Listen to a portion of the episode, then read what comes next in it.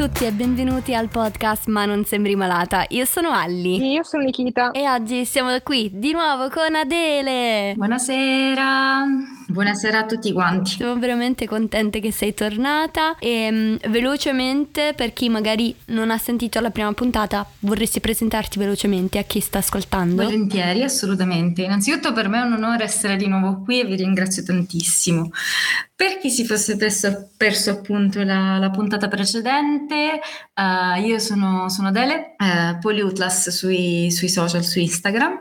Uh, sono una persona con delle malattie croniche, sono una studente di medicina e sono anche un'attivista.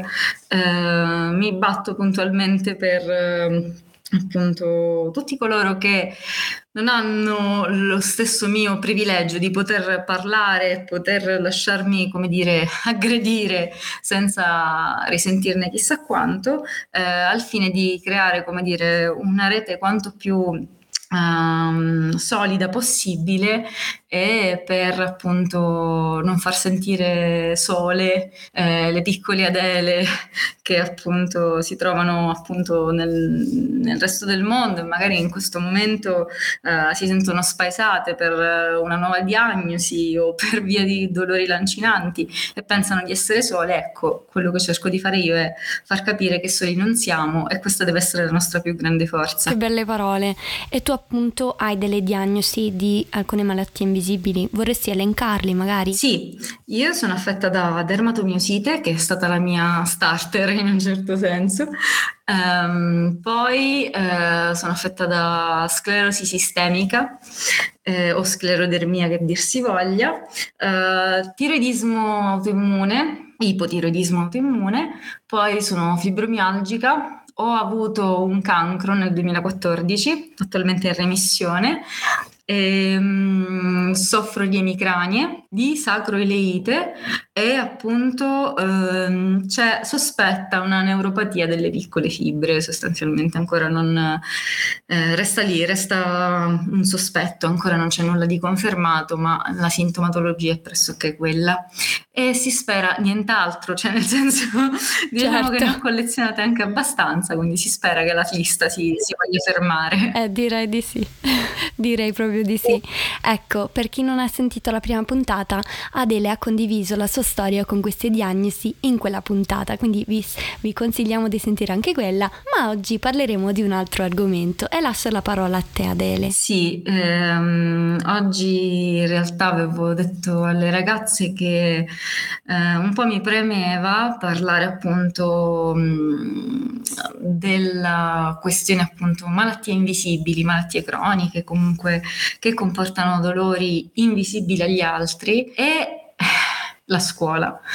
Poiché appunto io mi sono ammalata da piccola, a dieci anni, ehm, non ero ehm, estranea al mondo della disabilità poiché mia sorella è disabile, ehm, ha la tetraparesi spastica, quindi appunto è in carrozzina, ha una disabilità comunque visibile. La mia eh, rispetto alla sua non si vede, quindi ehm, negli anni io mi accorgevo anche del doppio trattamento che c'era perché appunto ad Arianna non avrebbero mai detto eh, alzati, dai, sei pigra, mentre a me lo dicevano costantemente, pur sapendo delle mie diagnosi. Quindi, insomma, ehm, la situazione è stata un pochettino eh, dura, anzi, più di un pochettino. In realtà, ehm, dalla quinta elementare, cioè da quando mi sono ammalata fino all'ultimo anno di liceo, eh, per me personalmente, ma suppongo che comunque eh, chiunque ascolti potrà, potrà confermare, è stato un incubo a tutti gli effetti poiché appunto è davvero tossico l'ambiente scolastico italiano e non è per niente pronto ad accogliere le disabilità di qualsiasi tipo, cioè neppure quelle visibili, quindi figuriamoci quelle invisibili. Eh, la scuola italiana, per quel che mi riguarda, andrebbe, come dire, ehm, rasa al suolo e ricominciata da capo eh, al fine di essere realmente inclusiva, perché al momento insomma diciamo che l'unica inclusività è, oh guarda, non stiamo dicendo questi termini politicamente scorretti, siamo diventati bravi, eh, insomma, eh, ma questo non basta decisamente, anche perché le parole sono parole, poi quelli che contano sono principalmente i fatti. Concordo pienamente perché anche io la mia esperienza scolastica è stata un incubo. E, mm, il, nel mio caso la diagnosi è arrivata tardi quando io la scuola eh, l'avevo salutata e, mm, ed è stata eh, un incubo anche la diagnosi di, A, di ADHD, mamma mia, mi, ogni volta mi, mi inciaccio sempre e di SA sono arrivate tardi. Ehm, nessuno però mai si era chiesto prima eh, perché non riuscissi a fare alcune cose, perché stessi sempre male, che magari non erano sempre scuse, che se uno sviene la pressione a terra si vede che non è che lo fa apposta, no? a meno che uno non ha il superpotere di farti abbassare la pressione. Uh, però ecco, mh, mm, mi ricordo, però ho un bel ricordo, l'unico bel ricordo della scuola, e vorrei mettere tra parentesi, di un insegnante di sostegno eh, che mi raccontava che però gli mettevano dei paletti. Eh, sì. Lui assisteva anche delle persone con disabilità e gli mettevano dei paletti, gli imponevano anche di far uscire eh, dalla classe eh, persone eh, che avevano diverse difficoltà come me o persone con disabilità e non solo questi diversi paletti anche insomma un po' più pesanti. Sì, e, no, come hai detto mi... tu non mi dici nulla di nuovo perché eh. Con mia sorella, um, vi spiego velocemente, uh, mia sorella ha fatto il mio stesso liceo, un istituto, un liceo classico, quindi insomma vabbè già la situazione è un pochettino così.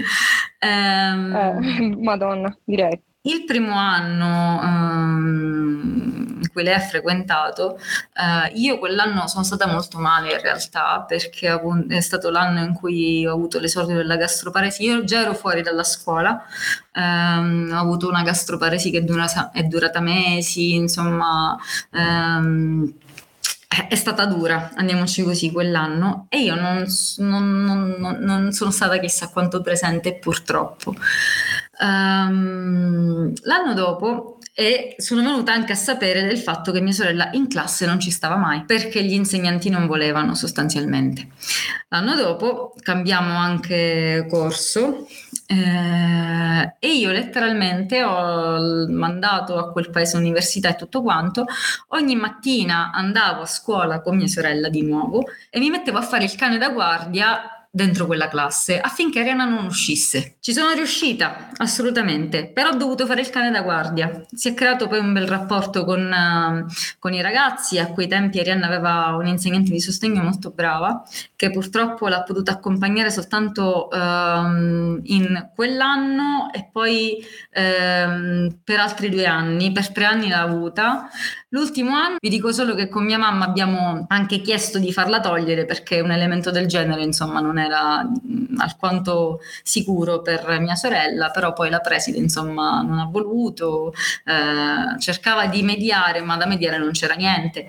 Um, per farvi capire, le, gli insegnanti, era il periodo in cui c'era la DAD, gli insegnanti facevano l'appello e saltavano volutamente mia sorella e lei non diceva nulla dicendo ma io non posso essere l'avvocato di Arianna. I mean, you have one job. Mamma mia. You have one job. Vabbè. Eh, eh, quindi insomma la, la situazione era un pochettino così. Mentre per quel che riguarda me, ehm, la situazione era, è stata esasperante perché i miei genitori portavano costantemente le cartelle cliniche appunto a scuola, spiegando ai professori che facevo dei farmaci che erano dei chemioterapici, quindi se mi assentavo era perché letteralmente, sai com'è, non mandava di vomitare nel bagno della scuola tutta la mattina, eh, oppure eh, collassavo, insomma, situazioni del genere. Io ho fatto metotrexate per nove anni. Ehm, chi ha fatto metotrexate, soprattutto le punture, sì. sa bene il dolore della puntura del metotrexate. troppo bene, sì. E gli effetti collaterali non sono belli. Decisamente no, e io me li beccavo tutti, tutti quanti. Ehm, letteralmente appunto stavo malissimo eh, e loro pensavano che io facessi finta, ma per farvi capire, io pur di andare a scuola, pur di cercare di assentarmi il meno possibile, ehm, facevo la puntura il sabato pomeriggio, in modo tale da sacrificare il weekend, quindi io non, non uscivo eh, per stare a casa a vomitare ehm, e il lunedì a volte purtroppo eh, questi effetti si, eh, come dire, prolungavano fino al lunedì. Eh, e c'era un insegnante eh, simpatica, adorabile, meravigliosa, che pensava che io mi assentassi solo per non farmi interrogare. E Carina. poi quando, quando, mi interrogava no. mi metteva 6, anche se io avessi ripetuto tutto l'intero libro, perché siccome mi assentavo mi doveva mettere 6. Ma il punto Mamma è che io mia. sono brava nella sua materia, che era mh, biologia e chimica. Dico, oh, all'università, senza neanche seguire, ho preso 30 in entrambe, quindi non penso di essere la prima stupida al riguardo. Ma vabbè. Ehm, Um, oltre quello, poi per esempio al quarto anno io ho avuto un uh, ricovero perché appunto né metotrexate né deltacortene facevano più nulla, quindi mi hanno dovuto fare un bollo di cortisone in vena. Eh, ho avuto questo ricovero spiegandolo a tutti, sia mm, a insegnanti che a, a, ai compagni, sebbene insomma con i miei compagni non abbia mai avuto un buon rapporto, cioè non, non, non l'abbia direttamente mai avuto. Um, però finché dico si parla di ragazzi, non dico che voglio giustificare, perché comunque insomma se sei abbastanza grande per dire cattiverie, sei abbastanza grande anche per capire di non farlo. Um, però quando sono comunque gli insegnanti che dovrebbero essere degli educatori a legittimare una serie di eh, violenze psicologiche, secondo me siamo già fuori strada. Dicevo, avevo questo ricovero e avevo spiegato a tutti appunto che dovevo stare lì un paio di giorni, dovevo fare questo, questo e quest'altro. Ricovero che poi non è stato più un paio di giorni, ma è stato un mese intero perché il cortisone in vena mi aveva portato ad avere, ehm, cioè aveva proprio comportato un'iperglicemia importante, quindi a digiuno avevo 480 tipo di glicemia e diciamo che ho avuto paura perché non volevo diventare insulino dipendente, avevo paura di star sviluppando il diabete che so che prima o poi nella mia condizione potrebbe arrivare dal momento che faccio cortisone da un sacco di anni, eh, però appunto io cerco sempre di, come dire, rallentare quanto più possibile i processi, quindi sono rimasta lì eh, in ospedale per un po'. Non ho ricevuto neanche una chiamata, zero totale. Nessuno che avesse anche solo osato dire ma è viva, cioè è rimasto, cioè, che è successo? Perché non sta tornando? Non è fregato niente a nessuno e penso sia stato uno dei momenti più brutti e oscuri perché appunto io ho pensato solo a voi di me, cioè non frega niente totale. Al che appunto eh, questa cosa mi ha demoralizzata parecchio. Quando sono tornata, poi eh, un insegnante di storia dell'arte mi disse: Ti devo interrogare. E io, eh, insomma, tra il picco depressivo che avevo e tutto quanto, dissi no, non me la sento. E lei, per risposta, senza nemmeno chiedere che cosa fosse successo, mi mise due, che ho recuperato la volta dopo, però vabbè. E questo è stato il quarto anno. Il quinto poi è stato sicuramente il peggiore perché insomma mm, il mio stato depressivo ha toccato livelli diciamo inauditi, eh, non fregava nessuno e quando sono andata dalla mm, tra virgolette, tra tantissime virgolette, psicologa della scuola, che era un insegnante che non aveva nessuna mansione di psicologia, e ho detto che non ce la stavo facendo più, che ero agli sgoccioli, che di lì a poco sarebbe successo sicuro qualcosa di brutto, lei mi diede una pacca sulla spalla e mi disse tu studia così non ci pensi. No, vabbè. a quel punto, insomma, dentro di me eh, è balenato un pensiero che era tipo... Cioè, se io mi ammazzo, scusate il termine di essere così franca, se io mi ammazzo vi faccio un favore e sinceramente non mi sento di fare favore a voi, quindi insomma resto viva e vi rendo la vita uno schifo probabilmente. Mi Quindi, piace questa risposta che ti sì, sei data. Sì, sì, sì, sì, penso che sia stato quello che in qualche modo mi abbia aiutato ad andare avanti, più o meno. Um, poi appunto semplicemente ho solo pensato chiudi gli occhi, devi solo tirarti fuori da qua, tutto qua, devi solo andartene. In quel periodo poi durante il quinto anno io avevo avuto i primi sintomi eh, del linfoma, del cancro eh, però non avevo ancora una diagnosi perché ai tempi appunto ero in sovrappeso e qualsiasi medico che io appunto consultassi mi diceva che dovevo fare una dieta in realtà. Eh, diciamo che i sintomi del cancro c'erano tutti, però vabbè, non voglio sentenziare su questo perché quello è un altro enorme discorso. E ehm, diciamo che come manifestazione abbastanza visibile avevo il rigonfiamento di vari linfonodi proprio a livello del collo. E c'è stata un'insegnante che mi chiese come cioè che effetto speciale stessi usando per gonfiarmi il collo. Diciamo che io in quella volta sono rimasta molto... Ma, Ma in che senso? Cioè, in che Ma in che senso? senso? Per chi vorrebbe fare una cosa del genere? convinta che io tipo stessi utilizzando qualche, boh, non lo so che cosa si utilizza per fare, diciamo, eh, non lo so, gli effetti speciali al del cinema, non, non ve lo so dire, tant'è che ero tipo, ma stai scherzando? Lei, sì, sì, ma me lo spieghi come fai a rigonfiarti il collo? Ma ce la fai? Tutto a posto? Quindi, insomma... eh, situazioni insomma un pochettino così. La scuola non è decisamente pronta, vi giuro, non, non lo è. No, concordo pienamente, anche perché io poi ehm, ho ripreso gli studi un po' di anni fa per concludere poi le- le- prendere il diploma di scuola superiore e lì ho trovato eh, davvero cosa volesse dire avere degli insegnanti, eh, ma insegnanti veri, mm, tutto a posto, eh. Ecco, insegnanti insomma che non è che davvero, ehm, ecco, lì per la prima volta, tanto che ancora mm, sto cercando di elaborare come, quanta compressione ho ricevuto in quei- quegli anni che non ho mai ricevuto in tutti gli anni scolastici precedenti e grazie a loro che poi sono andata avanti anche con l'università, grazie a chi anche mi è stato vicino chiaramente, ma ovviamente chi lo fa al lavoro maggiore, la scuola, no? Eh, che ti invogliano a studiare, che ti fanno venire voglia anche di studiare, no? Che non è che ti ammazzano proprio di sul da... Ehm, però ecco, io l'ho trovato appunto di, di- di recente eh, quello che dovrebbe sempre esserci, comprensione e professionalità, cosa che nella maggioranza delle scuole italiane, mi dispiace dirlo, ma non c'è. No, ma oltre a quello, insomma, come dici tu, è fondamentale.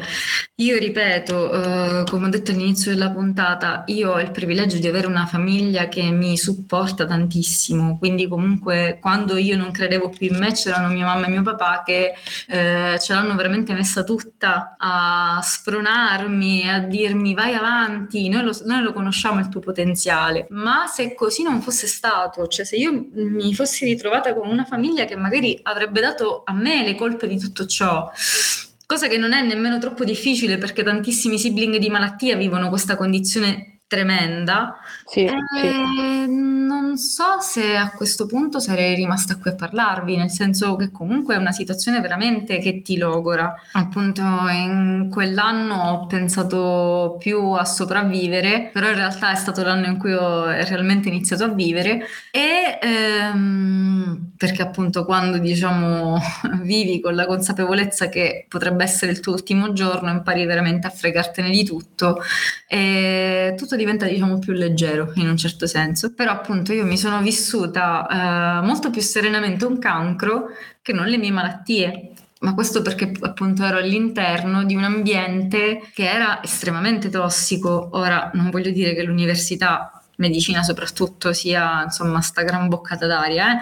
Però ehm, cioè, al liceo c'è quella smania da parte degli insegnanti per cui tu devi andare d'accordo con tutti i tuoi compagni, devi socializzare, devi socializzare, se non socializzi non si sa che succede, Eh, ma mm, per me non era semplice socializzare perché io vivevo una vita che loro non avevano, quindi non, non avevo diciamo dei, dei termini di confronto con, con i miei compagni, perché insomma loro facevano cose che per me non, non erano fattibili a quell'età e in quelle condizioni. Ehm, mentre all'università, insomma, sono io per i fatti miei, ho qualche collega che appunto mi, mi dà una mano, per carità, ho sempre trovato persone molto gentili nel mio percorso, Ehm, ho anche una tutor che mi, mi aiuta. Ehm, e devo dire che comunque abbiamo instaurato un rapporto molto, molto carino ehm, però appunto eh, rifarei 100.000 esami universitari ma mai un giorno al liceo. I giorni al liceo sono stati veramente, veramente pestiferi e non li rifarei mai, ma proprio perché la scuola italiana veramente deve, deve cambiare tanto. Concordo, concordo pienamente e mm, mi dispiace innanzitutto per uh, le esperienze che hai avuto tu e, e, la, e la tua sorella, sorellina, se non sbaglio, giusto? Sì, sì, sì, Arianna è più piccola. È più piccola, eh, perché purtroppo mh, mm, tantissime, tantissime persone hanno avuto esperienze simili a questa, se non anche peggio, con professori esatto. che bullizzavano addirittura a livelli. Sì, sì, ma infatti dico tantissimi sibling di malattia, cioè ancora io sinceramente non ho trovato qualcuno che mi racconti qualcosa di positivo. Uh, infatti, insomma, quello che cerco sempre di dire è vi sento, lo so, che è terribile, lo so benissimo. Chiudete gli occhi e tiratevi fuori da lì, punto. O se avete modo, cambiate scuola, cambiate istituto, cambiate qualsiasi cosa. Um, però fatelo uh, perché dovete pensare prima al vostro benessere. Uh, non è un voto alla maturità a fare la differenza, non è il voto di quell'interrogazione, insomma, non è niente di tutto ciò. Il vostro valore è ben altro. Quindi pensate principalmente a uh, proteggere il vostro corpo e la vostra psiche, che poi comunque sono strettamente collegati, perché se sta male la testa, poi sta male tutto il resto. Perciò esatto, esatto. non sentitevi soli, anzi, qualora vi sentiate soli, scriveteci, nel senso non parlo solo per me, ma penso possa valere per tutte qui dentro, no? Eh, siamo tutte eh, lì pronte ad accogliervi e a darvi una spalla, proprio perché mh, la solitudine miete vittime quello è indubbio, ma il fatto di non sapersi soli e sapere che in quel momento non sei tu quello sbagliato, avere la conferma di qualcuno che ci è passato, penso possa essere importante. Concordo, guarda, concordo pienamente. Anche io, anche io. Avresti un messaggio da lanciare a chi eh, lavora come professore, educatore, che lavora nelle scuole? Assolutamente sì. Non pensatevi arrivati, nel senso, mettetevi sempre in dubbio, perché quello che vi devasta principalmente è che il titolo di insegnante vi conferisce quella specie di, non so, uh, presunzione di sapere tutto, di essere appunto i più bravi in quel determinato argomento. La realtà è che non sapete niente, noi tutti non sappiamo niente, perché il nozionismo non serve se non appunto eh, a livello di nozionismo appunto puro e fine a se stesso, ma ehm, quello che è appunto l'approccio alla vita, l'approccio all'altro, al diverso, quello non finirete mai di impararlo e nel momento esatto in cui vi potrete concedere di imparare sempre, di non smettere mai di imparare, allora forse a quel punto le cose potrebbero iniziare a cambiare. Mettersi in dubbio, per quel che mi riguarda, è uno degli atti di amore verso il prossimo più grandi e per mettersi in dubbio non intendo per ogni singola cosa, ma quando un'altra persona vi fa notare che quella X situazione, quell'X parola, quell'X mh, mm, momento gli sta facendo del male, voi non, me- non, non mettete i paletti, ma provate un attimino a fare un passo indietro e a dire ok, come posso sistemare questa situazione? Cosa posso fare affinché tutto possa andare correttamente e nessuno si possa fare del male. Non siete arrivati, no, non, nessuno di noi sa niente, quindi vi consiglio appunto di fare sempre un passo indietro e di ascoltare, ma ascoltare veramente, non sentire, che è diverso, di mettervi lì e pensare, ok, questa persona mi sta esternando questa cosa, come posso utilizzare questa mia nuova conoscenza per effettivamente fare in modo che si venga a creare un ambiente siete sicuro per entrambi. Questo fa di voi un vero e proprio insegnante. Tutto il resto è il nozionismo, non serve, ok? Cioè serve, sì, per carità, ma non serve ai fini dell'approccio con l'altra persona. Quindi consentitevi di imparare, non siete arrivati ancora. Bellissimo, Bellissimo messaggio. messaggio. Adele, esatto. io mi sento di ringraziarti tanto per aver raccontato la tua esperienza oggi e per aver mandato dei messaggi stra importanti. Davvero, grazie, grazie, grazie di cuore per essere tornata qui con noi. Ma grazie sempre a voi per avermelo chiesto e soprattutto, insomma, spero che mh, le mie parole non si limitino a pungere, andiamoci così, ma possano eh, come dire, eh, aprire magari un dialogo costruttivo con chi è del, del, del, del mestiere e possa magari appunto eh, arrivare a dire ok, cerchiamo di migliorarci, però non devo pensare di migliorarmi senza consultare i diretti interessati, perché la questione abilismo può essere combattuta soltanto quando le persone non disabili e non malate finalmente si metteranno ad, ascolta- ad ascoltarci e si, eh, come dire, prenderanno le loro responsabilità riguardo, ma in caso contrario questa cosa non potrà cambiare. Quindi è giusto che ehm, appunto la, come dire, la parte interessata inizi a fare qualche passo indietro e si metta all'ascolto al posto che al giudizio. Bellissimo, bellissimo. Ti ringraziamo di cuore e vorrei invitare tutti coloro che stanno ascoltando in questo momento a seguirti sui social. Vorresti condividere il tuo nickname in sì, modo che su, ti trovano? Su Instagram sto principalmente lì, è lì dove faccio maggiore attivismo. Mi chiamo Poliutlas, scritto però Poli plus e c'è una Y, lì è una, è una Y, è una parola greca, quindi si legge Poliutlas. Uh, sono là principalmente. Perfetto. Andate tutti quanti a seguire Adele. Ti ringrazio veramente di cuore per oggi. Eh, come sempre imparo qualcosa dalla tua bellissima prospettiva e ringrazio anche per tutte le parole di incoraggiamento che hai condiviso eh, con noi e insieme vogliamo ringraziare anche tutti coloro che stanno ascoltando in questo momento. Mandiamo abbracci virtuali a tutti. Abbracci virtuali a tutti. Ciao.